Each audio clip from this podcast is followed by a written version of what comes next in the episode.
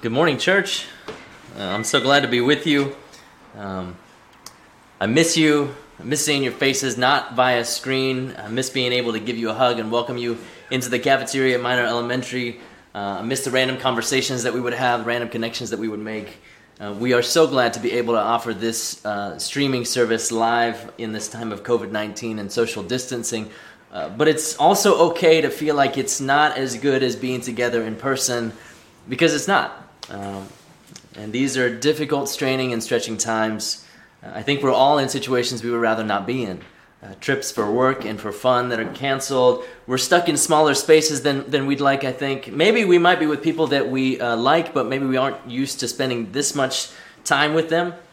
Uh, we're separated from family and friends, whether by distance or by social distance. And although we may have phone and FaceTime and we're grateful for technology, uh, it only reminds us of what we're not able to have right now, which is being together in person. Some continue to have to go into work as medical staff, nurses, and doctors for whom we owe a tremendous debt of gratitude. Uh, but also physical therapists and vets and vet techs who are risking their own health to care for the health of our sick and our ailing uh, bearing the anxiety of not knowing if they'll catch something and, and, and perhaps accidentally share it with, with their loved ones. There are those in our church who are uh, grocery store workers, restaurant workers, gig workers, delivery drivers, ride share drivers, folks who are putting themselves at risk uh, because they have no other option. We have teachers scrambling to shift everything online so that their students can continue to learn. We have parents with kids in the house who have all become homeschoolers or daycare workers, but trying to do it on top of maintaining a work schedule as well.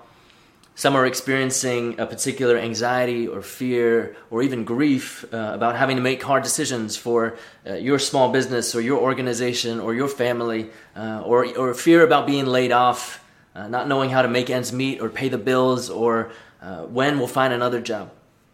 We have friends and family and loved ones who are pregnant, who are sick, who are grieving, uh, lost loved ones of their own without the ability to properly say goodbye.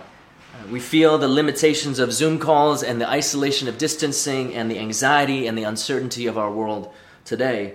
Uh, here in our, in our office, we had a little whiteboard on the fridge, and during our Ash Wednesday service about a thousand years ago, someone, I think it was my wife Carolyn, wrote on the board, you know, what did you give up for Lent? And last week I wrote, more than we expected.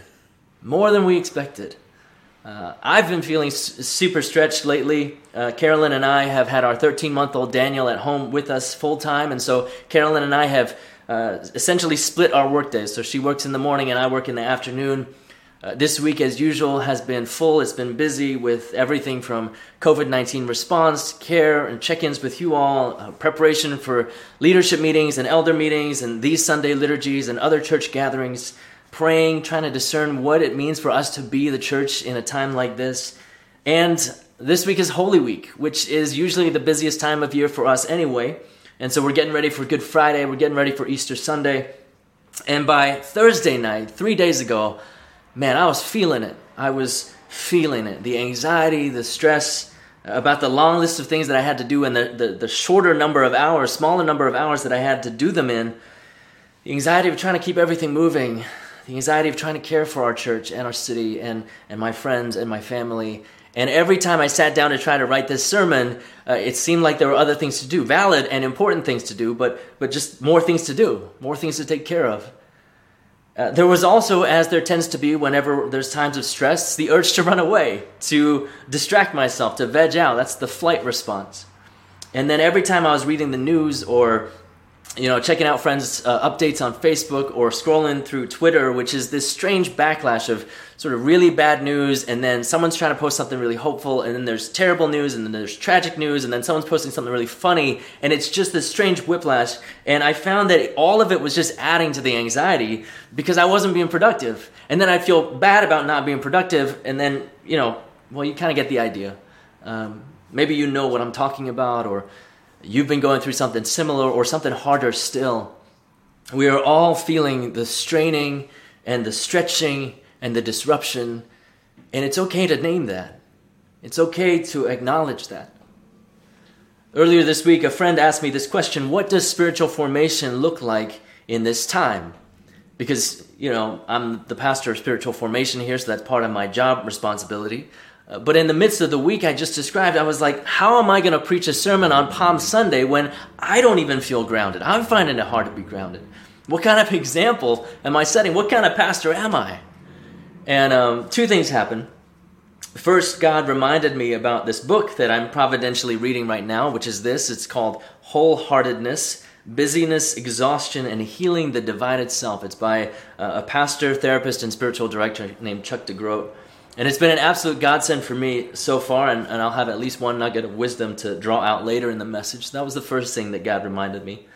A second, uh, we just finished 12 weeks of Learning to Live, which is our discipleship and spiritual formation experience where we dove deep individually and in community into what it means to follow Jesus. And not, not just what it means to follow Jesus, but to grow in the likeness of Jesus. Uh, so there were habits and practices that we utilized, things that we tried uh, in order to better align ourselves with what God wants to do uh, in us, and ways that we needed to get out of the way of what, what God wanted to do. Um, we learned spiritual disciplines that Christians have practiced for hundreds of years. We prayed prayers that uh, other saints had written and prayed in situations far harder than our own. We leaned on and leaned into community, uh, sharing with vulnerability our stories and holding with care other people's stories. As all followers of Christ are called to, we, we're seeking to grow in maturity. We're seeking to grow in faith, in, in, in character, in purpose. We were doing our part to partner with God's Spirit to see God's kingdom coming on earth as in heaven. But, but, and I needed this reminder, this was the second reminder, we still need Jesus. We still need Jesus. We were not made to carry the weight of the world. We were not made to be apart from each other. We were made for relationship with one another and with God. And only God in Christ could make that happen. We were not made to endure hard things without feeling pain and compassion and empathy. And when there are a lot of hard things, as there are now, to feel like our emotional tanks are, are kind of drained all the way dry. And so, in all of our doing and all the things that we're doing, let's not forget that Jesus already did. Right? Let's not forget that Jesus already did. That's what we celebrate every week, but it's what we celebrate this week in particular this coming Good Friday and Resurrection Sunday in seven days. Now, as I was reflecting on what to say, you know, what wise words I could come up with, what nuggets of wisdom I could share, what impressive turns of phrase, what I was reminded of this week is that those things don't matter. Those things don't matter. What matters is Jesus. I'm not the main attraction here, Jesus is. And so, especially in the midst of a hard thing, especially in the midst of this hard season that we're in, we need to remember that we need Jesus. We so need Jesus, which is kind of the point of Lent. And so I want us today to take a look at Jesus.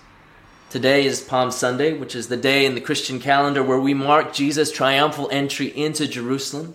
And what we celebrate and remember on Palm Sunday is that Jesus is King. Okay? What we celebrate and remember today on Palm Sunday is that Jesus is King. Turn to your neighbor or the empty space next to you and say, Jesus is King. Jesus is. Now, what does it mean for us to remember that Jesus is King in times like this? Well, I think it's helpful to look at what it meant for Jesus to be King when he walked this earth. You know, he was cheered on by crowds of disciples. He was acclaimed as the leader the Jewish people had been waiting for to free them from the oppression of the Roman Empire. The people longed for this Messiah, this Savior, this anointed one of God to kick out the oppressors, the occupiers, and restore the nation of God to greatness in the land they had been promised. And so let's look at, at Luke, Luke chapter 19. Verses 37 and 38 read As Jesus approached the road leading down from the Mount of Olives down to Jerusalem, the whole throng of his disciples began rejoicing. They praised God with a loud voice because of all the mighty things, all the miracles they had seen. They said, Blessings on the King who comes in the name of the Lord, peace in heaven and glory in the highest heavens. And in the Gospels, the thing that Jesus talked about more than anything else was the kingdom of God. The rule and reign of God in every life and every sphere of life, the inbreaking power of God into every situation and circumstance, the new and true and life giving reality that is birthed when what God wants to happen actually happens, when God's will is done. Jesus is the king of that kingdom. The thing about Jesus is that he was the long awaited Messiah. He was God's anointed one. He was the one who would restore God's people and bring shalom and end all oppression. But he didn't do any of it in the way that people expected. He came on a donkey instead of in a chariot. He came with a ragtag band of disciples instead of a well trained military force. He came with love and peace instead of vengeance and retribution. One I want to highlight from these two verses at the beginning of our passage today is that Jesus was God's king. Jesus was God's king. Paradoxically, in refusing to enter Jerusalem in the style of a military leader, Jesus fulfilled the prophecy from Zechariah 9, verse 9, which says, Rejoice greatly, daughter Zion. Sing aloud, daughter Jerusalem. Look, your king will come to you. He is righteous and victorious. He is humble and riding on an ass, a colt, the offspring of a donkey. Jesus was God's king. He did come in the name of the Lord. Now, to come in the name of somebody is to be their ambassador, to be their representative, their appointed representative, to bring their words, to bring their message, to be about their mission. And King Jesus was the truest representative of God the world has ever known, the fullest embodiment of the divine in a human being. That's what the Apostle Paul wrote in Colossians. All of the fullness of God was pleased to live in Jesus. And what that means is when we see Jesus, we see God. What we see Jesus do, we know God does and did. What we hear Jesus say, we know God would say. If we want to know what God is like, we look at Jesus, the King of God's kingdom. And so it's an important practice for me to regularly keep coming back to the stories of Jesus in the Gospels to be reminded of what he's like. Sure, so I can know who I'm supposed to be like, you know, who I'm learning to live like and with and in, but more importantly, so I can be reminded of what God is like. And it's that that's it's particularly needed in times of turmoil and uncertainty and chaos, in times of anxiety and stress and fear. I needed to be reminded of the one who has the whole world in his hands. I needed to be reminded of the, of the one who is working in all things to bring about good. I needed to be reminded of the one who created the heavens and the earth and all that is in them. I need to be reminded who's on the throne and what that one is like. So, what does Jesus, God's King, tell, tell us, reveal to us about God in this passage? Verses 39 and 40 say, Some of the Pharisees from the crowd that were among his disciples, they said to Jesus, They said, Teacher, scold your disciples, tell them to stop. And he answered, I tell you, if they were silent, the stones would shout. The stones would shout. Now, one of the things I get from that response is that um, Jesus had some sass. Jesus had uh, attitude. Jesus was not above some well placed humor, but he was speaking a deeper truth as well. And that truth is our God is the Lord of all creation. Our God is the Lord of all creation, of stars and of microbes, of quarks and of quasars. Jesus tells the Pharisees that even the rocks would cry out in praise. Those implacable, inanimate, stony faced stones would shout for joy. Just as the heavens declare the glory of the Lord, just as the skies proclaim the work of his hands. Our God is the Lord of all creation, of the observable universe and beyond, of all eternity and beyond infinity. And that God came to us in the person of Jesus Christ. That God chose to limit himself in the form of a human being because that God loves us. That God loves each one of us. That God loves you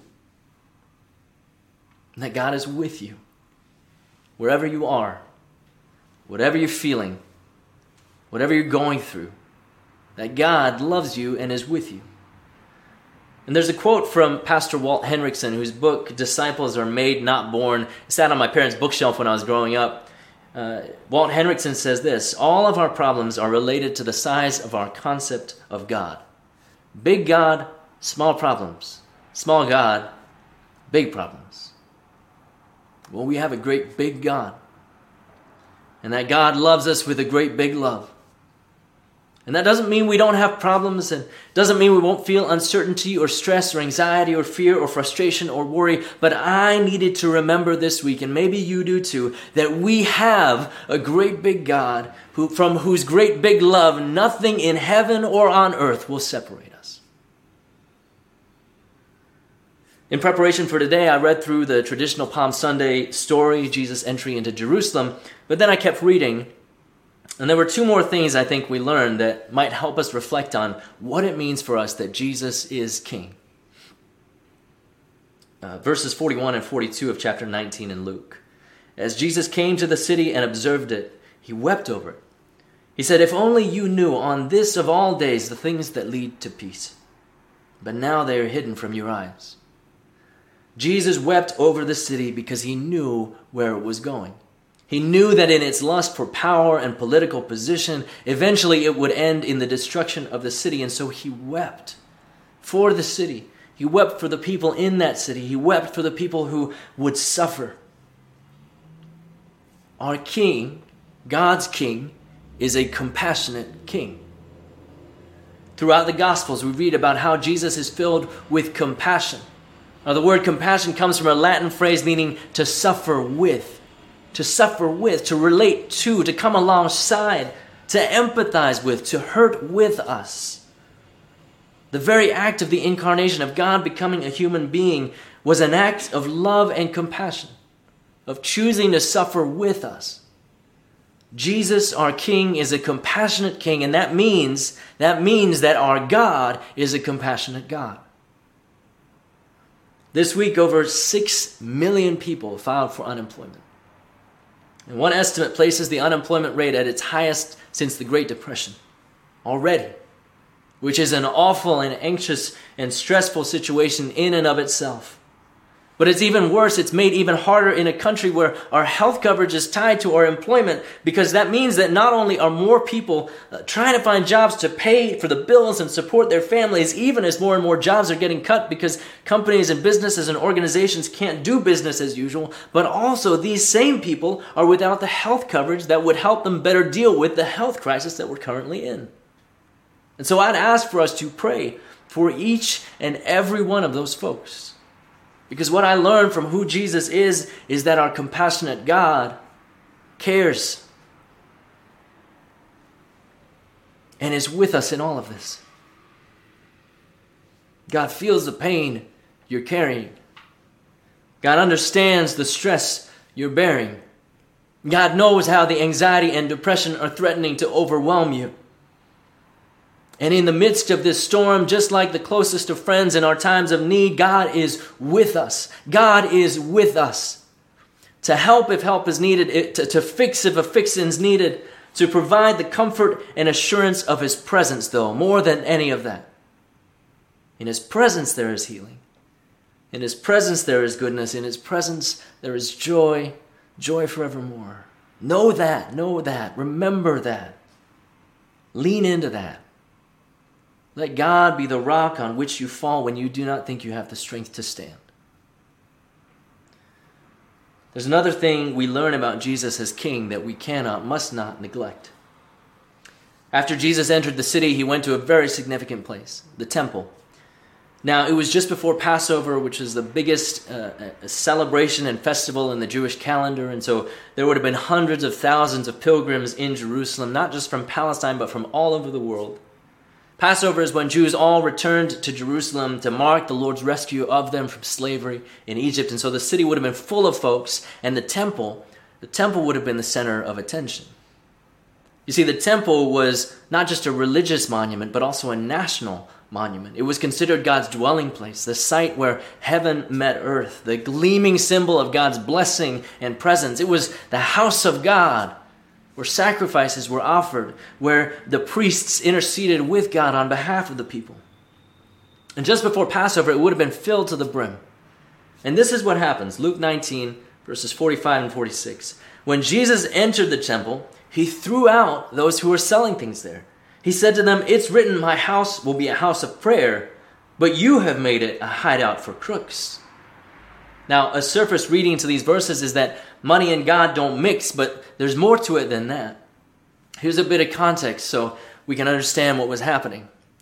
In the temple, there were two kinds of, of uh, commercial business going on money changers and animal sellers. So, money changers operated by converting all of the currencies that people would use from all over the world into a particular local currency that was needed to pay the temple tax. But the money changers would charge a fee for the transaction, one that ensured that while they were fulfilling a necessary function, they became quite comfortable doing it. Animal change animal sellers were there because animal sacrifices were the offering required offering of the day. So there were doves and goats and sheep and lambs and and bulls, um, depending on your level of wealth. Now, people could certainly bring their own animals from home, but each animal had to be spotless and without blemish in order to be appropriate and approved for sacrifice. The temple had its own animal inspectors. And so, if you think about it, the further you had to travel from home with that animal, the more chance there is of something going wrong. And so, for most pilgrims, the easiest option was to buy their sacrifices at the temple. Again, however, these animal sellers marked up their prices exorbitantly simply because they could, because they were offering a necessary service. One commentator has noted that a pair of doves could cost up to 15 times more inside the temple walls than outside the temple walls. And a pair of doves, the law of Moses tells us, the pair of doves is the, the offering of the poorest of the poor. And so, even though God sought to make allowances for the most vulnerable, they were still being taken advantage of, and worse, by the temple system and by the high priest who owned those booths. And it's this corruption, it's this injustice, it's this inequity, this exploitation that Jesus was seeking to disrupt by driving out the sellers out of the temple courts. Because Jesus, our King, God's King, is a righteous and just King, which means that our God is a righteous and just God. In Scripture, those concepts of righteousness and justice are often intertwined because righteousness is not about personal piety. It's not about a particular standard of individual moralism. It is about right relationships and about wholeness within community and, and, and society. And relationships involve other people, justice involves other people. It involves defending the image of Godness in everyone and challenging the practices and processes and systems and structures that deny or denigrate that divine image. In the words of Rowan Williams, the former Archbishop of Canterbury, where human dignity is least obvious, it's most important to make a fuss about it. Where human dignity is least obvious, it's most important to make a fuss about it. This time of COVID 19 has been quite uh, apocalyptic, and one sense of that word refers to the end of the world. But the Greek word apocalypsis means an unveiling, a revelation. Things are being revealed. Not least of which is the truth that all of humanity is intertwined and interconnected. In the words of Martin Luther King Jr., we are caught in an inescapable network of mutuality. We are tied in a single garment of destiny. Whatever affects one directly affects all indirectly. But you know what sentence comes before that quote? Injustice anywhere is a threat to justice everywhere. The injustices and inequities in our world, they're also being revealed. The individual selfishness as well as structural and systemic sin is being revealed. Billionaires who make millions of dollars per hour uh, somehow have hourly wage employees with no paid sick leave. Elected officials are using privileged information to benefit themselves while lying to their constituents that there's nothing wrong, nothing to worry about. Those whom our system considered worthy of only a minimum wage or only a low wage grocery store workers, truck drivers, gig workers, delivery drivers, farm workers, cleaners it turns out that they actually are essential. And maybe we've been exploiting them for their labor. Those who take care of our bodies, like doctors and nurses and medical assistants, those who take care of our kids, like daycare workers and nannies and teachers, those who come to our aid, like first responders, police officers, firefighters, uh, medical responders, social workers, and so many more, and so many more. In some ways, I think we see more clearly than ever before who is essential. And yet, the wealthy and the connected are getting tested even if they're asymptomatic, while the poor and vulnerable can't get a test even if they're showing symptoms. And as more and more data comes out around the racial breakdowns on testing and treatment, well, you will not be surprised to know that racism and white supremacy are making rounds there too. Xenophobia and anti Asian, not even just anti Chinese prejudice, anti Asian prejudice, because that's how dumb prejudice and racism are. Anti Asian prejudice and xenophobia are on the rise, enabled by language from the highest office in the land. I know folks who have been shunned in grocery stores and spat at and told to go back to China even if they're not from China. I have friends whose kids, before the schools were shut down, were bullied in school because they were Asian. This week, I joined with thousands of others in signing a statement crafted by Asian American Christians standing against racism and prejudice in the time of COVID 19. Why do we need a statement? Because racism is so baked into our history, into our systems and structures, that in moments of stress, it just leaks out, it just pours out. Because, friends, in times of crisis, who we are is revealed in times of crisis, who we are is revealed. Now, let me be clear I am also so grateful to be seeing the work of the Spirit and the character of Christ revealed in people as they care for one another and they come together to serve in sacrificial ways, to, to give to each other and to come around each other, whether that's nurses and doctors going and working in hazardous and risky conditions, or whether that's folks at home making uh, makeshift cloth masks for people, or delivering food, or picking up meds, and all of that. I believe those are signs of the kingdom coming. And I'm so grateful to see those, so inspired to see those happening in our church community and around the country and even around the world. But we also have to name the values that have been baked into our society for years and, and over generations. The sin and selfishness that we all participate in, which encourages us to pr- prioritize our comfort and safety over, just to give a few examples, the lives and livelihoods of those in refugee camps, those who are incarcerated, those who are living in slums or on the streets. All of that is being revealed as well. Lord, have mercy on those folks who can't socially distance. Now, if you think this is too political, uh, let me offer a couple of responses. First, this is real life. These are not disembodied hypotheticals.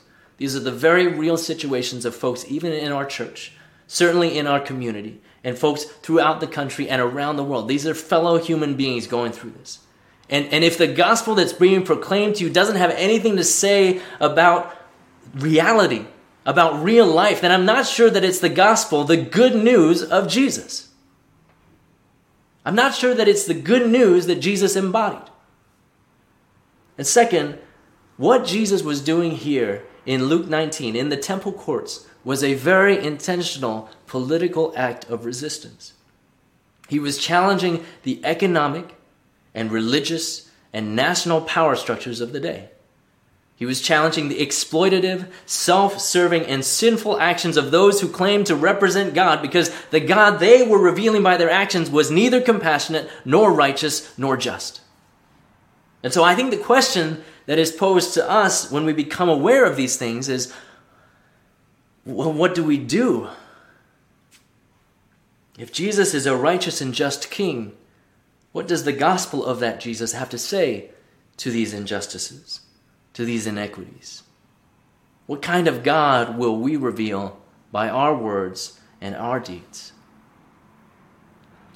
You know, I've been feeling all the feelings uh, these last few weeks, and maybe you have as well.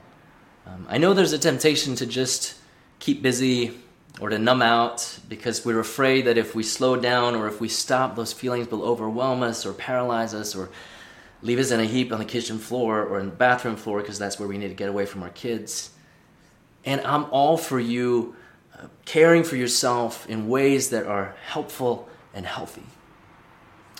But if Jesus can go from jubilant celebration to weeping and grief to anger in the course of nine verses, then I think we're okay to bring all of who we are into the presence of that same king.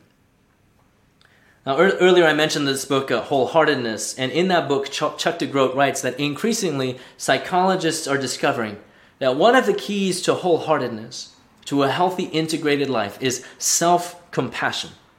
All right, self compassion, which allows us to be imperfect. It's acknowledging that we're imperfect. It allows us to be okay with not being okay. Now, if you're skeptical of self compassion or if you're pointing out, well, the Bible never talks about self compassion, well, let me frame it this way Self compassion is to give ourselves the same grace that God gives us. All right? Self compassion is to give ourselves, to show ourselves the same grace that God shows us. God simultaneously has higher hopes for us and for our lives than anything we could ever have, and God has more grace for us than we could ever have. And living in the, the, the integration of that is what brings joy and fullness of life in the midst of all of the hard things. Jesus is King. Jesus is a compassionate, righteous, and just King. That's who's on the throne. That's who's by your side. And that's who, by the power and presence of the Holy Spirit, is within you. And so, how do we respond to this King Jesus who comes to us in the midst of the world we're in right now? Well, one question for us to ponder this Holy Week is, as my friend asked me last week, well, what does spiritual formation look like in this time? Who are you becoming in this season? Or to put it another way, what are the things that you are doing? Well, what are they doing to you? How are they forming you? Are they making you more compassionate, more righteous, more just? What image of God are you reflecting out to a world in need? And maybe this too. In your actions and in your words, are you showing, are you demonstrating, are you illustrating that Jesus is King? Or someone or something else? I'm just going to offer one practice it's something that Carolyn and I have just started doing, and, and it may serve us well to transition from the focused intensity of uh, learning to live to something a little more sustainable for ordinary time. This practice is simply two minute prayer. Uh, and I want to give credit to Fuller Seminary's formation team for this formulation of it. The idea is that every day for 21 consecutive days, so this should take us through to the end of April, every day we practice a quick prayer with a trusted friend or a significant other or a family member or someone in your small group. Maybe you're learning to live prayer partner. And we spend up to a minute each day praying for the other person for whatever they ask. Uh, whether that's something coming up on their calendar or a concern uh, for themselves or for a loved one or for something in the world that's, that's, that's weighing them down. And then when we've both prayed for each other, then we close in the Lord's Prayer together. Just like with learning to live, it, it can be helpful to find a set time to do it, to find some consistent consistency. Uh, by doing this, this two minute prayer every day, we establish for ourselves a rhythm within relationship, within community of remembering that Jesus is King. Of showing with our actions that we believe Jesus is King. Of centering on the God of compassion and righteousness and justice. And bringing our requests, as big as they may seem to us, to the great big God who loves us with a great big love. And in that way, we practice bringing all of who we are to the God of all there is and allowing ourselves to be held, to be loved, to be empowered and formed by the Spirit in the likeness of King Jesus, in His compassion, in His righteousness, in His justice. You know, it was those same characteristics, those same qualities that led Jesus to the cross, that led our King not just to suffer with us, but to suffer for us to die for us so that we might live, to rescue us and redeem us. This coming week we'll reflect on that as well, but may we ever and always know and believe and live in and live out the truth that Jesus is King. May we as Christians, little Christs, be those who come in the name of our King, Jesus, being about his work, being about his mission, speaking his word, speaking his message, representing him to others, receiving and then sharing his compassion and his righteousness and his justice and his life and light and love. May it be so for the sake of a world in need and a people in need, and for the cause of the coming kingdom. In the name of the Father, and of the Son, and of the Holy Spirit. Amen.